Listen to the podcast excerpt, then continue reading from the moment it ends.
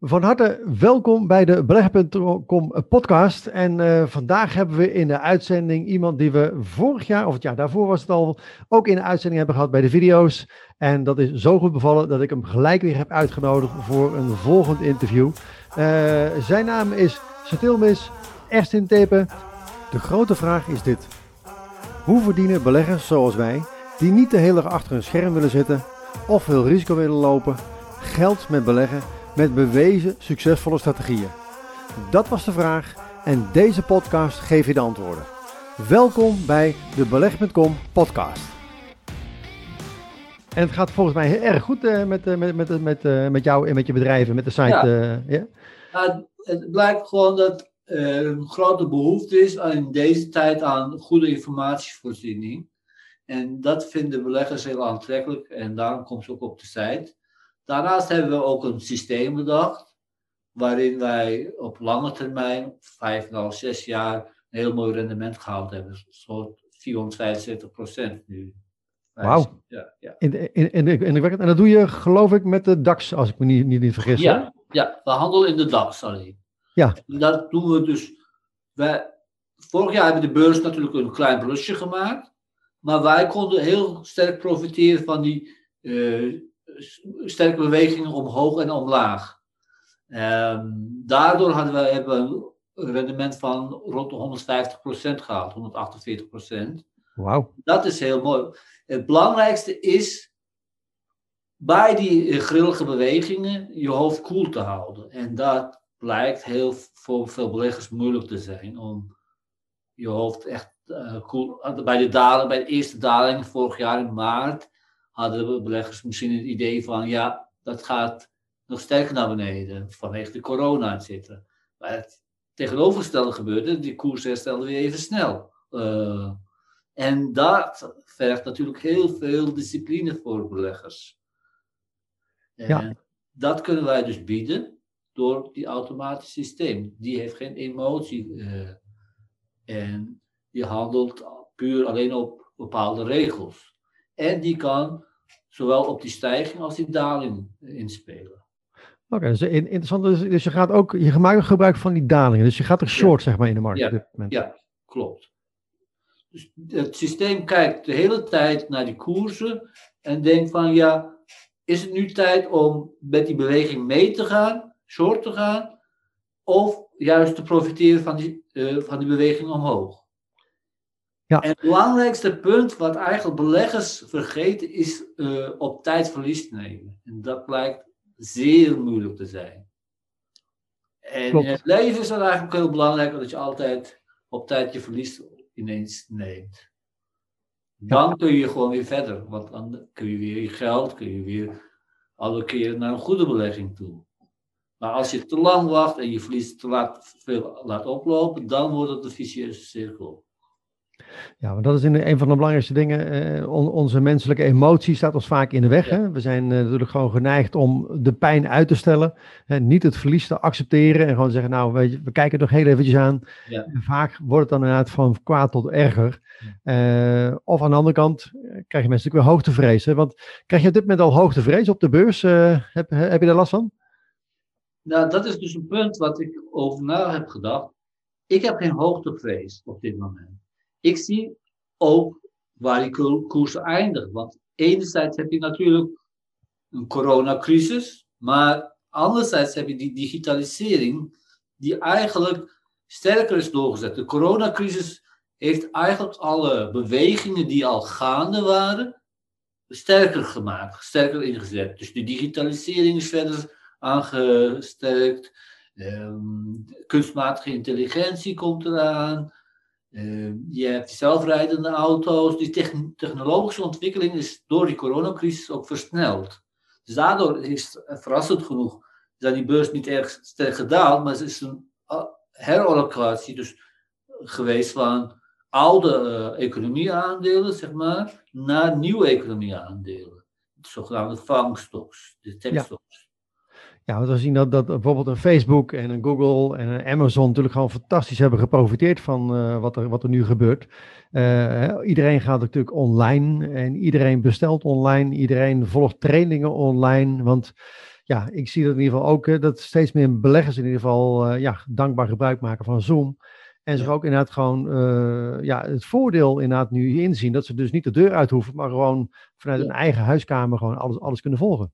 En ik denk zelfs dat die trend blijvend zal zijn. Ook nadat de coronacrisis voorbij is. Of dat, er een, dat het volk op een gegeven moment effectief genoeg uh, weerstand biedt tegen, de, de, tegen het virus. Dan zal nog steeds die digitalisering zich doorzetten. Want mensen ervaren nu het, ook het voordeel daarvan. Ook. Ja, ik denk dat dat heel, heel veel voordelen biedt inderdaad. Uh, aan de andere kant zien we ook wel weer heel veel schade aan de economie. Want hoe kijk je op dit moment aan tegen bijvoorbeeld nou, ja, de winkeliers, de, de, de, de horeca en dergelijke die op dit moment op, op, op slot uh, zitten? Uh, ja, want daar is natuurlijk niet echt een, een, een vervanging voor natuurlijk. Hè? Nou, als er één ding wat de coronacrisis geleerd heeft, is dat hoe snel je moet aanpassen aan de economie en aan de omstandigheden. Sommige winkeliers die hebben zich heel snel aangepast en die kunnen nu profiteren juist van de coronacrisis. Door die webwinkel te openen, door misschien uh, acties op touw te zetten die, waarbij ze iets kunnen, echt iets kunnen verkopen. Maar als je als winkelier gewoon afwacht totdat weer alles open gaat, ja, dat gaat je heel veel geld kosten, zeg maar. Ja. Dus ja. Uh, het is niet het zeer uh, het virus is zelf eigenlijk neutraal iets. Maar het gedrag van mensen op het virus, dat is sociaal en uh, persoonlijk. Dus het gedrag van jou als winkelier op zo'n crisis, dat, uh, dat bepaalt jouw overlevingskans. En zie jij dat bijvoorbeeld, want je handelt veel de DAX, de, de DAX 30 uh, fondsen, zie je dat die op een goede manier daarmee om, mee omspringen op dit moment? Nou ja, uh, er zijn dus uh, ook uh, fondsen, bedrijven die inspelen op die trend en juist profiteren. Maar de DAX is meer een soort oude economie gebeuren. Maar bijvoorbeeld bedrijven als SAP, die kunnen er wel van profiteren. En die maken juist meer winst door de coronacrisis. Dus die waterscheiding heb ik wel gezien, zeg maar, hebben we wel gezien. Ja, want het is wel opvallend inderdaad dat een bepaald aantal aandelen heel erg goed doet. En als ik bijvoorbeeld kijk in, op de uh, Nederlandse AX, een ArcelorMittal uh, heel ver is, is, is weggezakt. Uh, wel weer is op, opgeveerd. Een ABN AMRO en ING bijvoorbeeld het heel erg slecht doen. Terwijl bijvoorbeeld een ASML en een ASMI, die doen het ook weer fantastisch. Ze zitten echt in die, in die techscheiding. Dus is wat je zegt, die waterscheiding, die is duidelijk, duidelijk zichtbaar. En, um, maar kijk je ook zeg maar, naar de onderliggende aandelen of kijk je puur alleen maar gewoon naar de beweging van de DAX zelf? Ik, ik neig meer om naar, de, om naar bredere trends te kijken, naar de individuele aandelen. Dus wat ik zie is, één, is een vlucht naar digitalisering. Twee, een vlucht naar meer grondstoffen uh, aandelen en grond, uh, grondstoffen toe. Uh, drie, is er nog steeds een deflatiespiraal aan de gang. Eigenlijk ondanks dat we nu een hiccup in inflatie hebben, denk ik niet dat, dat die inflatie zich door zal zetten. Ten vierde eh, zien we uh, effecten rond klimaatcrisis aan de gang. Dus dit zijn eigenlijk de grootste. Ik raad beleggers meer aan om naar heel grote lijnen te kijken. En binnen die lijnen kunnen we kijken naar aandelen die geschikt zijn om uh, te kopen, om te profiteren van die trend. Dus die klimaatcrisis is belangrijk, dat we bijvoorbeeld uh, zonnepanelen hebben, dat we uh, ehm, ESG-bedrijven, bedrijven op dat ESG storten, zeg maar. Um, daarnaast is digitalisering is belangrijk, dat beleggers uh, zoeken naar bedrijven die meer van die digitalisering kunnen profiteren.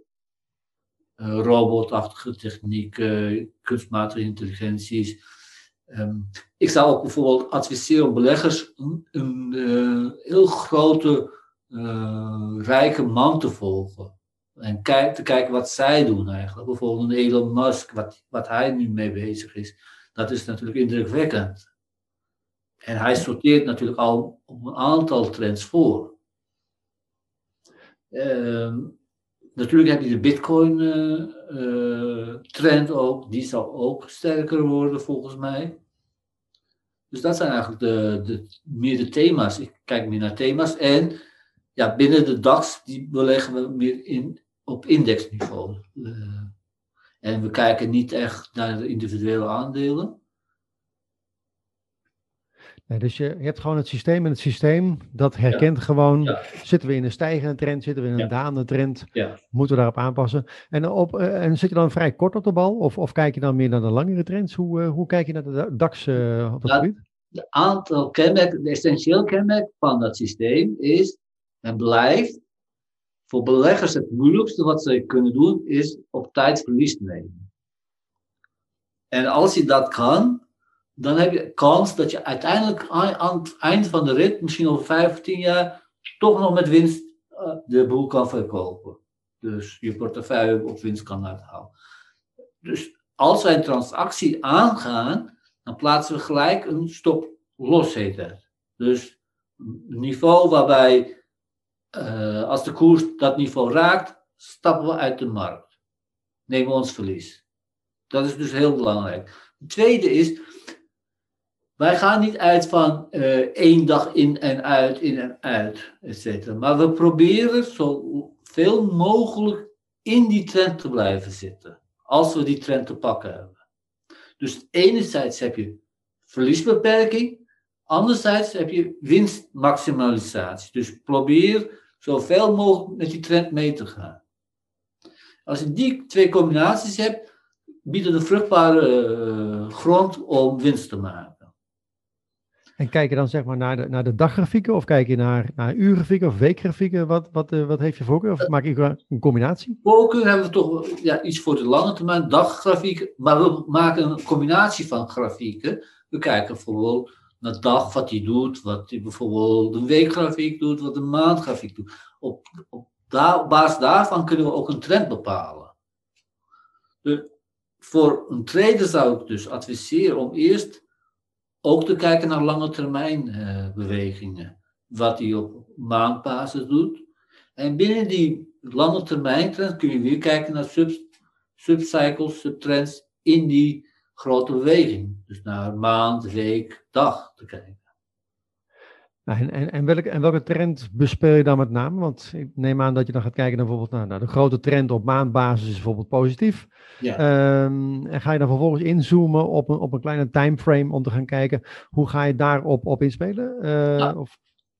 Als een maandgrafiek positief is, dat wil zeggen, dan heb je gelijk een strategie, is kopen op dips kopen op dips. Dus dan zeg je tegen jezelf, de lange termijn is kopen op dips. Dus iedere keer als een koers daalt, wordt gekocht. Coronacrisis, dip, gekocht. Nou, als een weekgrafiek ook positief is, dan zeg je oké, zowel de lange termijn als de middellange termijn is positief. En als de daggrafiek een beetje uh, negatief is, zeg je, nou ik speel die daggrafiek een klein beetje en ik weet ongeveer wel waar ik dan moet uitstappen, zeg maar. En dan kan ik weer long gaan. Profiteren van die stijging. Ja, maar heb je dat systeem helemaal volledig geautomatiseerd? Of maak je ook gebruik van, van, van zeg maar, je eigen visie op wat er op dat moment gebeurt? Dus, uh, of... Nou, ik heb ook zelf getraind. Heel veel getraind. Misschien wel tien uur per dag. En aan het eind van de dag had ik geen winst of kleine winst. En ik was eigenlijk zo druk mee bezig dat ik gewoon geen privé-tijd meer had voor mezelf. En voor, mijn, uh, voor vrienden, kennissen. En ik was er constant mee bezig. Maar ik haalde maar heel kleine winst eigenlijk. Of ja, eigenlijk, ik moet eerlijk zeggen, ik haalde ook veel verlies. Ik maakte ook verlies eigenlijk. Want wat deed ik? Ik pakte de kleine winsten en liet de grote verliezen lopen. Het omgekeerde wat je eigenlijk zou moeten doen. Dus eh, op een gegeven moment kwam ik dus tot het idee om. Tegen mezelf zei ik: dit kan zo niet langer. Dus op een gegeven moment heb ik al die regels bestudeerd en heb ik in een robot gemaakt.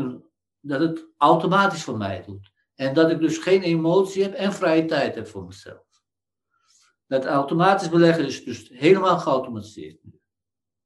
Dat is wel heel indrukwekkend. Dus je hebt al je ervaring uh, genomen, ja. geprogrammeerd in die robot. Ja. Met dus het grote voordeel dat jij dus niet meer de emoties voelt die je normaal gesproken in de weg zitten. En dat puur gewoon die robot, dat eigenlijk gewoon dat, dat die emotie eigenlijk op die manier voor je uitschakelt. Ja. En je hebt vrije tijd. Dat is ook heel belangrijk in deze tijd. Ja, precies.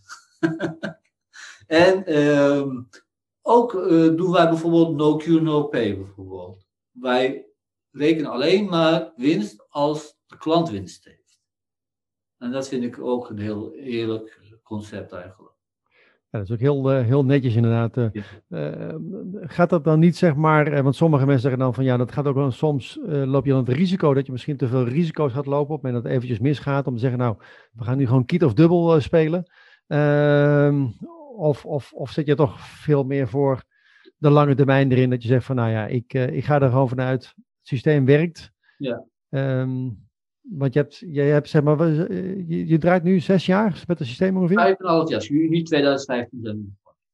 Ja, en uh, voor, vorig jaar dus 150% rendement, terwijl de, de, de DAX zelf in ieder geval niet echt uh, per saldo ja. van zijn plaats is gekomen. Ja, dus de reden was dus dat wij zowel van die heftige dalen naar beneden, als naar die uh, stijgen naar boven konden profiteren. En dat was gewoon heel, heel mooi natuurlijk voor onze klanten. En we krijgen ook de waardering daarvoor. Ja, ja, dat is heel indrukwekkend, want ik heb heel veel verschillende systemen gezien die allemaal een stuk minder natuurlijk gewoon hebben uh, gepresteerd. Want vorig jaar was natuurlijk gewoon een vrij turbulent jaar. We hebben natuurlijk het voorjaar eerst natuurlijk de coronacrisis die uitbrak.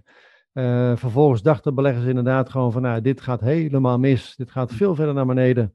Uh, maar ja, de stijging die we daarna hebben gezien was ook gewoon ongekend snel. Uh, dus dus uh, waar het precies vandaan komt, dat, dat, ja, dat lezen we misschien volgend jaar in de kranten. Ja. Maar ja, het was, het was een, een vrij turbulente markt natuurlijk. Ja. Dus, met, met diepe dalen en, en, en hoge toppen. Ja, ondanks dat moeilijke jaar konden we daarvan profiteren, omdat wij geen mening over de markten in feite. Wij profiteren alleen maar van die stijgingen en die dalen. Dus eigenlijk drie punten we kunnen zowel naar boven als naar beneden kijken. Dus uh, vooral profiteren van stijging als daling. Tweede punt, we hebben dus altijd een stop los, zeg maar. Zodat ons behoeft voor grotere verliezen. En ten derde, we profiteren uh, van die trend. Uh, zoveel mogelijk van die trend. Dus proberen die winst te maximum. Die drie punten, die maakten dat wij, dat wij een heel goed jaar hebben gedraaid. Nou, ik ben echt uh, onder de indruk van dat, dat, dat soort rendement. Het is, uh, ja. Mijn, uh... Beleggers kunnen op onze site kijken voor meer informatie. En, maar ook altijd raadplegen wanneer ze willen. En kan, kan je even de naam van, van, van jouw web, website noemen? De, de kritische belegger. De kritische belegger.nl.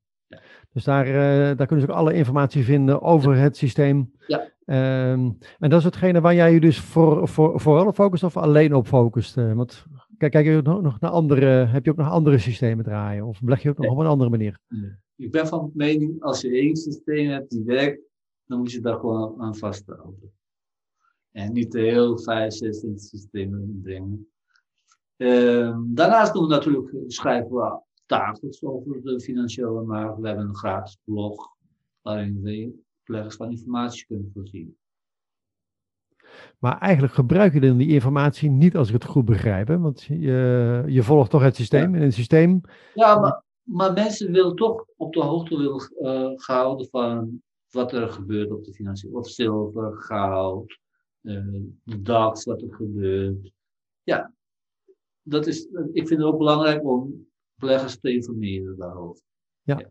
En wat is jouw visie op dit moment op, uh, op, op goud en zilver? Hoe, hoe, hoe, hoe zie je dat op dit moment? Nou, in een wereld waarin de reële rente negatief is, zie ik goud niet zo snel meer dalen, zeg maar.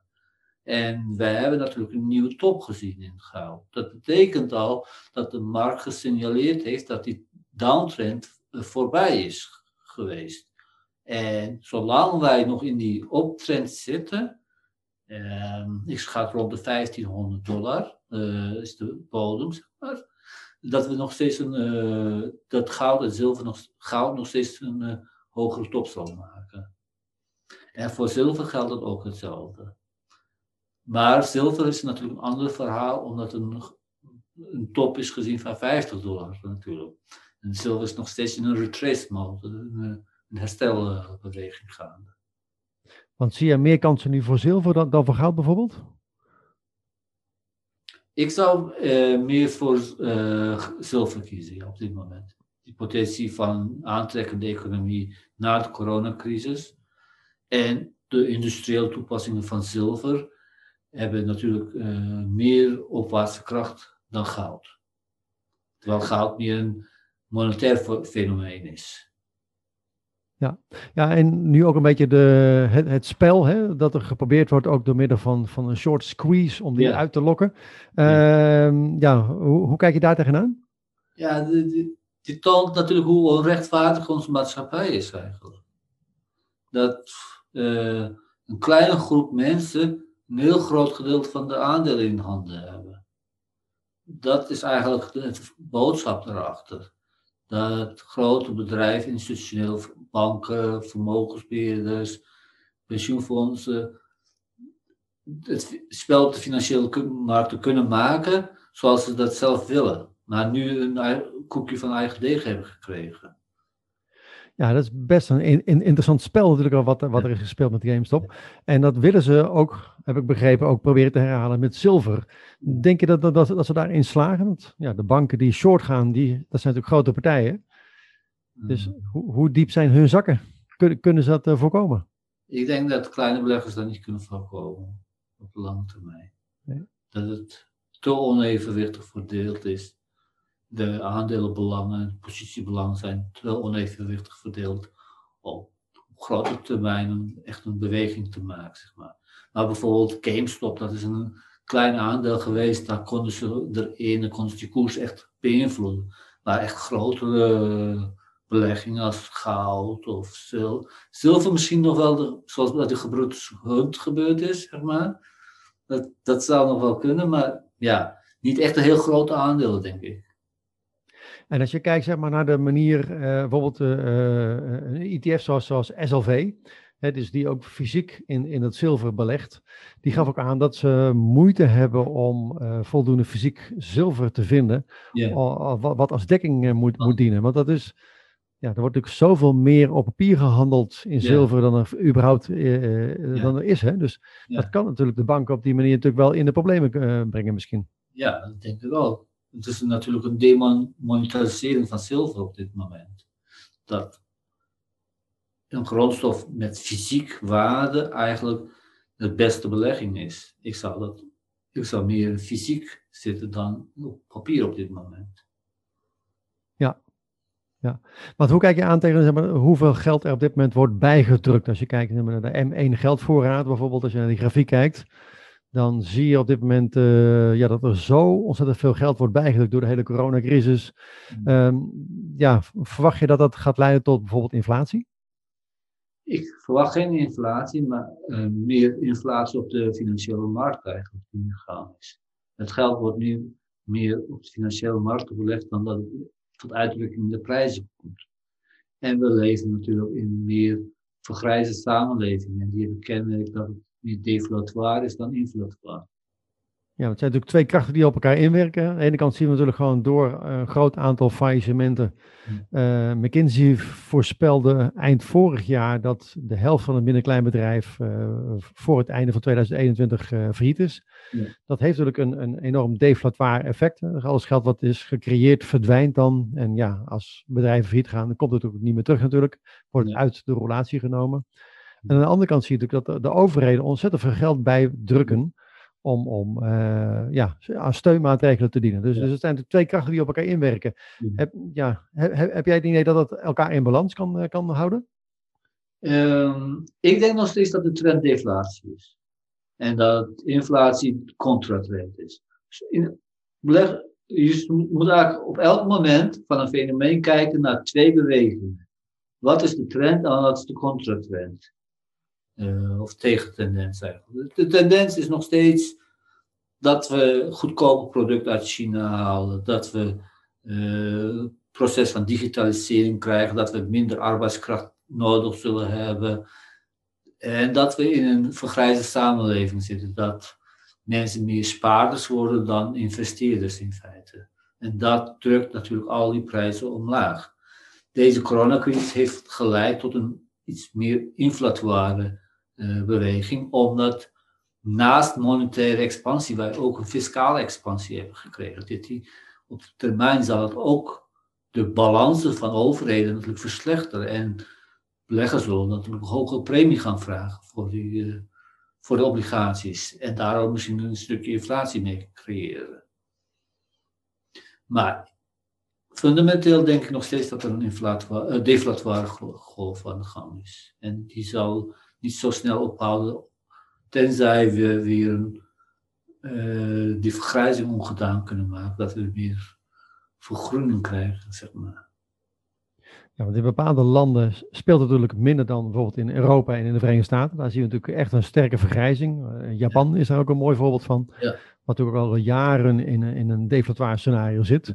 Ja. Dus dat, dat uh, ja, kun je, ja, die, die, die demografie is niet zomaar eventjes natuurlijk gewoon, uh, gewoon veranderd. Nee. Dus dat, dat zijn natuurlijk belangrijke ontwikkelingen. Ehm, want hoe, hoe, hoe, kijk jij zeg maar verder aan tegen, tegen uh, ja, de hele corona-ontwikkeling? Met, met, met ja, toch ook de risicogroep, hè, de oudere mensen, dat die zeg maar nu, nu uh, ja, natuurlijk toch wel een groter risico hebben om, uh, om, om te overlijden. Hè. We zien in ieder geval de gemiddelde leeftijd waarop mensen overlijden met corona is 81 jaar. ja, zorgt dat er ook voor dat dat, dat soort economische ontwikkelingen ook zeg maar ja, uh, te zien gaan, gaan, gaan worden zeg maar, in de economie. Dus dat met name de wat oudere mensen sneller overlijden? Nou ja, wat we tot nu toe hebben gezien in de coronacrisis is dat bestaande bewegingen zijn al versterkt geworden. Dus wat we hebben gezien, digitalisering is versterkt geworden. Die ouderen natuurlijk, uh, daar moet nog die zorg, uh, aan de oppervlakte gekomen hoe het zorgsysteem ons in steek kan laten. Dat we veel meer geld moeten uitgeven aan ouderenzorg en veel meer uit moeten geven aan preventie. Dus ik denk dat, dat het daar wel uh, duidelijk is geworden hoe we dat kunnen verbeteren. Ja, want er is uh, enorm bespaard natuurlijk gewoon de afgelopen vijf jaar bijvoorbeeld op, op uh, het aantal IC-bedden. Ja. We hadden vijf jaar geleden 2200 IC-bedden, nu zijn er nog maar 1100 bedden. Er zijn er wel wat bijgekomen nu in de afgelopen, afgelopen maanden. Um, maar ja, dit is natuurlijk een, een, een, bijzondere uh, strategie natuurlijk, hè, dat in een vergrijzende samenleving je natuurlijk het aantal IC-bedden gaat halveren. Ja. Dan ja, loop je inderdaad heel snel tegen het, ja, want het is veel meer een zorgcrisis. Ehm, we zien met name natuurlijk dat de oudere mensen ja, zeg maar in het ziekenhuis of op de IC belanden. En dat de jongere mensen ja, eigenlijk niet heel veel last hebben van, van uh, van corona. Ik geloof dat de infection fatality rate, als je corona hebt onder de 70 jaar, hmm. is dat 0,05 procent. Dus dat is uh, ja, minder eigenlijk dan een, dan een stevige griep. Dus, ja. Um, maar ja, met name gaan bezuinigen op uh, gezondheidszorg met een vergrijzende samenleving is natuurlijk uh, misschien niet het heel slimste om, uh, om, om te doen. Hè? Ja, precies. Ik denk niet dat het een gezondheidscrisis is, maar dat het een sociale crisis is dat we vergeten keuzes te maken van wat is nou voor ons belangrijk eigenlijk als maatschappij. Ja, ja. Maar ja, het werkt natuurlijk wel enorm door. Hè? Dus uh, de lockdowns, uh, de, de avondklok en dergelijke hebben natuurlijk een enorme impact op de economie. Um, dat treft natuurlijk gewoon heel veel mensen, dus ook mensen zeg maar onder de 80 jaar. Ja. Um, want, want wat, vind je van zo'n voorspelling zoals McKinsey, dat die verwacht dat zeg maar, de helft van het aantal midden-kleinbedrijf, uh, bedrijven zeg maar, uh, in de komende maanden in ieder geval failliet zal gaan? Ik denk dat het reëel kan zijn. Mits die bedrijven uh, voldoen, als die bedrijven niet voldoende aanpassingskracht hebben en veerkracht hebben, ja, dan lopen ze groot gevaar, denk ik. Ja. Maar dat is natuurlijk vreselijk nieuws.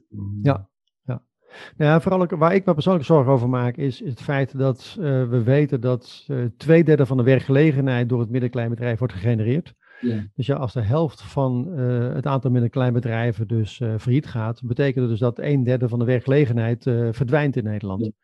Maar tegelijkertijd zie je wel dat er een soort optimisme is, dat zodra die vaccinatieronde afgerond is, dat, dat dat we gelijk open kunnen gaan en dat gewoon alles uh, weer gevuld kan worden en dat de economie weer op gang kan komen. Dat is wel de belofte, zeg maar, ook, ook op de financiële markt daarin. Nou ja, wat, wat, wat, waar, waar ik me dan ook gewoon uh, ja, wel zorgen over maak, is zo'n vi zo virus muteert. Hè, er zijn nu geloof ik nu al uh, duizend verschillende varianten inmiddels van het, van het coronavirus. Dus op het moment dat je laat vaccineren en er komt een, een, een uh, weer een variant, ja, ja dan moet je natuurlijk gewoon eigenlijk dagelijks een, een, je laten vaccineren voor, voor weer het volgende virus. Nou, het zal toch een seizoensvirus worden. Dat we in de zomer hebben gezien dat we veel minder last krijgen dan in de winter. En dat het zo'n griep, griepfenomeen wordt. Dat we in de herfst steeds nieuw, uh, opnieuw gevaccineerd moeten worden. En ja. dat, dat het naartoe zal gaan dat vooral de risicogroepen uh, die vaccinatie krijgen. Zoals bijvoorbeeld mijn moeder krijgt ook ieder jaar een griep, griepvaccin. Uh, dat risicogroepen eerst dan uh, gevaccineerd worden en niet meer de hele groep, uh, de hele samenleving moet gevaccineerd worden. Ja. Zo, dat heeft ook de Britse minister gezegd, van dat het wellicht dat corona niet nooit voorbij zal gaan, maar dat we gewoon elk jaar een nieuw vaccin, griepvaccin moeten, zo'n coronavaccin moeten halen. Ja, ja. Ja, ik moet zeggen, ik maak me daar wel uh, wat zorgen ja. over, omdat het natuurlijk gewoon, ja, vaccinatie, we zien nu in ieder geval ook dat het toch uh, tot grote problemen kan, uh, kan leiden. Het is ook een experimenteel techniek die ze, worden, die ze gebruiken, hè, met, met een RNA-virus. Het is in ieder geval nog niet eens op dieren getest. Ja. en het wordt nu op grote schaal wel getest. We zien ook steeds meer verhalen in de media over uh, verzorgingshuizen waar gevaccineerd is. En waarbij dan grote groepen na de vaccinatie ineens positief testen op, uh, op, op corona. Um, ja, en ik vraag me dus ook af of het verstandig is om zeg maar, gezonde mensen te vaccineren die een goed afweersysteem hebben. Die hebben gewoon een, een, uh, ja, hun, hun, hun, T-cellen, hun B-cellen die er kunnen voor zorgen dat we uiteindelijk toch gewoon ja, virussen uh, te lijf kunnen gaan. Dus dat is, zag ik een artikel in HP De Tijd ook gewoon, dat het uh, ja, ook in ieder geval iemand die dus ook aangaf dat het ja, onverstandig is om alle gezonde mensen te vaccineren, uh, die ja, van nature natuurlijk gewoon het virus gewoon prima de baas kunnen.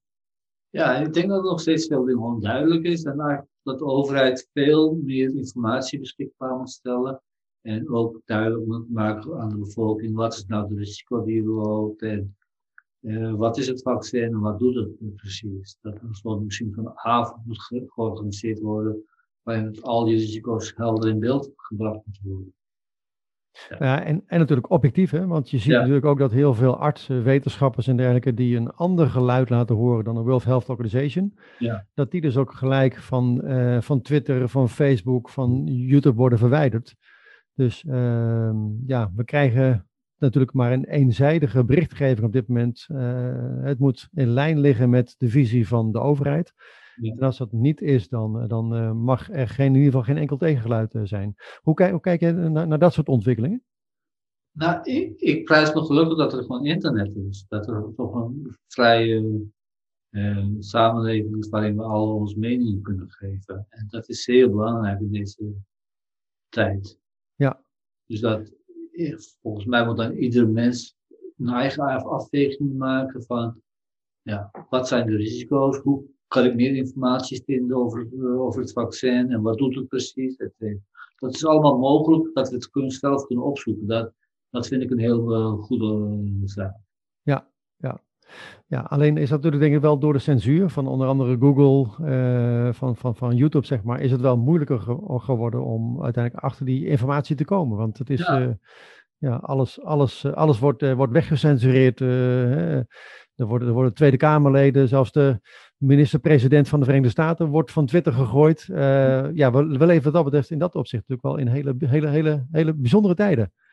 Dat is waar, maar ik denk hetzelfde wat in Amerika gebeurt, is dat er alternatieve netwerken worden opgericht. Bijvoorbeeld wat WhatsApp gedaan heeft, dat was gewoon niet eigenlijk acceptabel. Nu zijn, zie ik elke dag meer mensen naar andere uh, diensten overstappen. Dus een switch naar een informatieplatform, dat is snel gemaakt. Ook. Wij kunnen we hebben de mogelijkheid om ook ons eigen platform te kunnen creëren. Ja, want je ziet nu iedereen op Telegram, op Signal uh, verschijnen en uh, ja, steeds meer mensen. Maar en in Amerika is bijvoorbeeld, ondanks dat hij van de Trump van Twitter afgegooid is, kan hij misschien zeggen, ik kreeg een apart eigen platform. En binnen, binnen een week of binnen twee weken is dat al geregeld. Dan kan hij via dat platform zijn aanhangers toespreken. Maar het is wel breed, hè? Je ziet het op, zowel op YouTube, je ziet het op Twitter, je ziet het op Facebook, maar op, die Google. bedrijven als YouTube of Facebook, dat zijn geen echte bedrijven eigenlijk. Dat zijn alleen maar platforms eigenlijk. Een platform een schil, dat kun je zo heel snel uh, uitschillen en een andere schil opzetten. Ja, je ziet inderdaad wel, wel steeds meer videoplatforms die, ja. die uh, ja, behoorlijk, behoorlijk groeien. Ja. Uh, waar dus niet de censuur op wordt, wordt toegepast, ja. zoals bijvoorbeeld op, op een, uh, een YouTube. Ja, ehm, ja dus, dus dat, dat verwacht je daar in ieder geval ook, ook een verdere, verdere spreiding? Want op dit moment is natuurlijk de macht vrij groot hè, van, van een paar grote bedrijven zoals Amazon, Google en Facebook. Ehm, verwacht je daar ook een verdere versnippering in? Nou ja, het is al bijvoorbeeld snel te zien zoals een opkomst van TikTok bijvoorbeeld. Dat is, dat is ook razendsnel gegaan. Uh, dus die platform, die kunnen zich heel snel, een alternatief platform kan zich heel snel ontwikkelen. Uh, wat dat betreft ben ik daar niet zo erg bezorgd over dat Google en YouTube voor jaren onze, uh, onze visies zullen bepalen. Ja, want het is natuurlijk wel belangrijk voor, voor het openbare debat ja. dat in ieder geval uh, ja, diverse meningen uh, kunnen worden gehoord. Hè? Want ja. als je maar één, één mening mag verkondigen, ja. ja dan kom je natuurlijk langzaam maar zeker natuurlijk gewoon in, in, een, uh, in, in een dictatuur uit. Dat is natuurlijk niet hetgene denken waar we naar zouden moeten streven. En ook een dictatuur is nooit goed voor de creativiteit in de samenleving. Nee, klopt. En dat hebben we natuurlijk toch wel gewoon nodig met alles wat er nu gewoon gebeurd is. Is ja. dat we, dat we ja, je schetst het al, hè, een belangrijke ontwikkeling. Natuurlijk gewoon hele, hele online ontwikkeling. Dat we steeds meer ja. Uh, ja, gebruik gaan maken van die techniek. Dus daarom is ja, die creativiteit is daar op dit moment ook natuurlijk uh, een belangrijke factor natuurlijk gewoon in. Ja, ja. Dus dat, uh, nee, ben ik, ben, ben ik helemaal met je eens. Uh, nou, ik vind het in ieder geval, uh, ja, weer bijzonder interessant uh, om jouw visie op dit moment weer te vernemen. Want we hebben natuurlijk gewoon, ehm, dat was denk ik alweer, alweer twee jaar geleden het gesprek gehad. Er is natuurlijk heel veel, heel veel gebeurd. het is ook heel mooi om te zien dat je heel duidelijk vasthoudt aan jouw eigen systeem, jouw strategie om puur te volgen op het DAX. Dat is hetgene wat voor jou gewoon uitstekend werkt. Ja. En uh, nou, nogmaals maar complimenten voor, voor dit, dit soort fantastische resultaten om daarmee te halen. Zeker in deze tijd waarin natuurlijk de markt enorm uh, uh, bewegelijk is. Dus dat het systeem in ieder geval ook vrij robuust blijkt, blijkt te werken. Ja. En dat je daarnaast ook natuurlijk bezig blijft om mensen te informeren over wat er op dit moment gebeurt in de wereld. Wat zijn de trends, wat zijn de ontwikkelingen, om daar op een goede manier mee, mee om te gaan. Dus, ja, en in aansluiting van jou, Harm, wat jij zei, wij kunnen op een onafhankelijke manier alles uh, publiceren wat wij willen. Wij zijn niet een onderdeel van een financiële instelling. Dat, dat vind ik ook belangrijk in deze tijd. Dus dat wij niet een onderdeel van een Google of een YouTube of een bank of een vermogensbeheerder zijn. Dat vind ik ook heel mooi, om een tegenwicht te bieden aan. Nou, we kunnen bijvoorbeeld over bitcoin schrijven, we kunnen over goud schrijven, of we kunnen over Martin Armstrong schrijven, zeg maar. Dat wat de mainstream media niet doet, kunnen wij gewoon doen. En dat is mooi ook. Ja, uh, en ook noodzakelijk denk ik. Ja. Er, moet, er moet in ieder geval ruimte zijn voor, voor, voor andere geluiden dan ja. alleen het, uh, het 8 uur journaal. Ja. Want daar uh, hebben we natuurlijk toch, ja, over het algemeen horen we daar dezelfde verhalen. En ik denk zeker in deze tijd dat het belangrijk is om zoveel mogelijk nou ja, uh, artsen, wetenschappers, deskundigen op allerlei gebieden ook aan het woord te laten. Dus, ja, ja, dat ben ik zeer met je eens. Nou, mooi, hartstikke goed. Mag ik jou in ieder geval ook vast uitnodigen dan voor weer een volgende keer een update? Want ik, uh, ongetwijfeld zullen er weer, uh, weer nieuwe ontwikkelingen natuurlijk gewoon gaan, gaan gebeuren.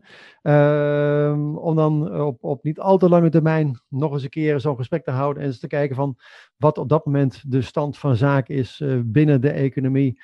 En wat voor wijze ja, lessen jij kan meegeven die jij zelf hebt opgedaan aan mensen die zelf beleggen? Dat zou ik zeker leuk vinden, Harm. Ik vond het echt leuk om met jou weer te spreken. Nou, mooi. Ah, dat is goed. Insgelijks. Ik uh, nou, wil je ontzettend bedanken in ieder geval voor je, voor je tijd en dat je hebt, uh, hebt toegezegd uh, om, om ja, jouw visie te geven. Dus nou, hopelijk dus binnenkort dus weer een, een, een, een, een nieuw interview ook. wil je op de hoogte blijven van de informatie op deze podcast? Abonneer dan eventjes op deze podcast, zodat je alle afleveringen op tijd, uh, dat er een melding van ontvangt, zodat je in ieder geval helemaal niks hoeft, uh, hoeft te missen. Dus uh, ik wil jou in ieder geval ontzettend bedanken, de kijker ontzettend bedankt en graag tot, ja, tot de volgende keer. Wil je meer weten over beleggen? Bestel dan jouw kopie van mijn boek in 10 stappen succesvol beleggen of meld je aan voor de gratis online training op www.beleggen.com. In mijn boek en training ontdek je stap voor stap hoe wij bewezen succesvolle strategieën gebruiken om geld te verdienen op de beurs.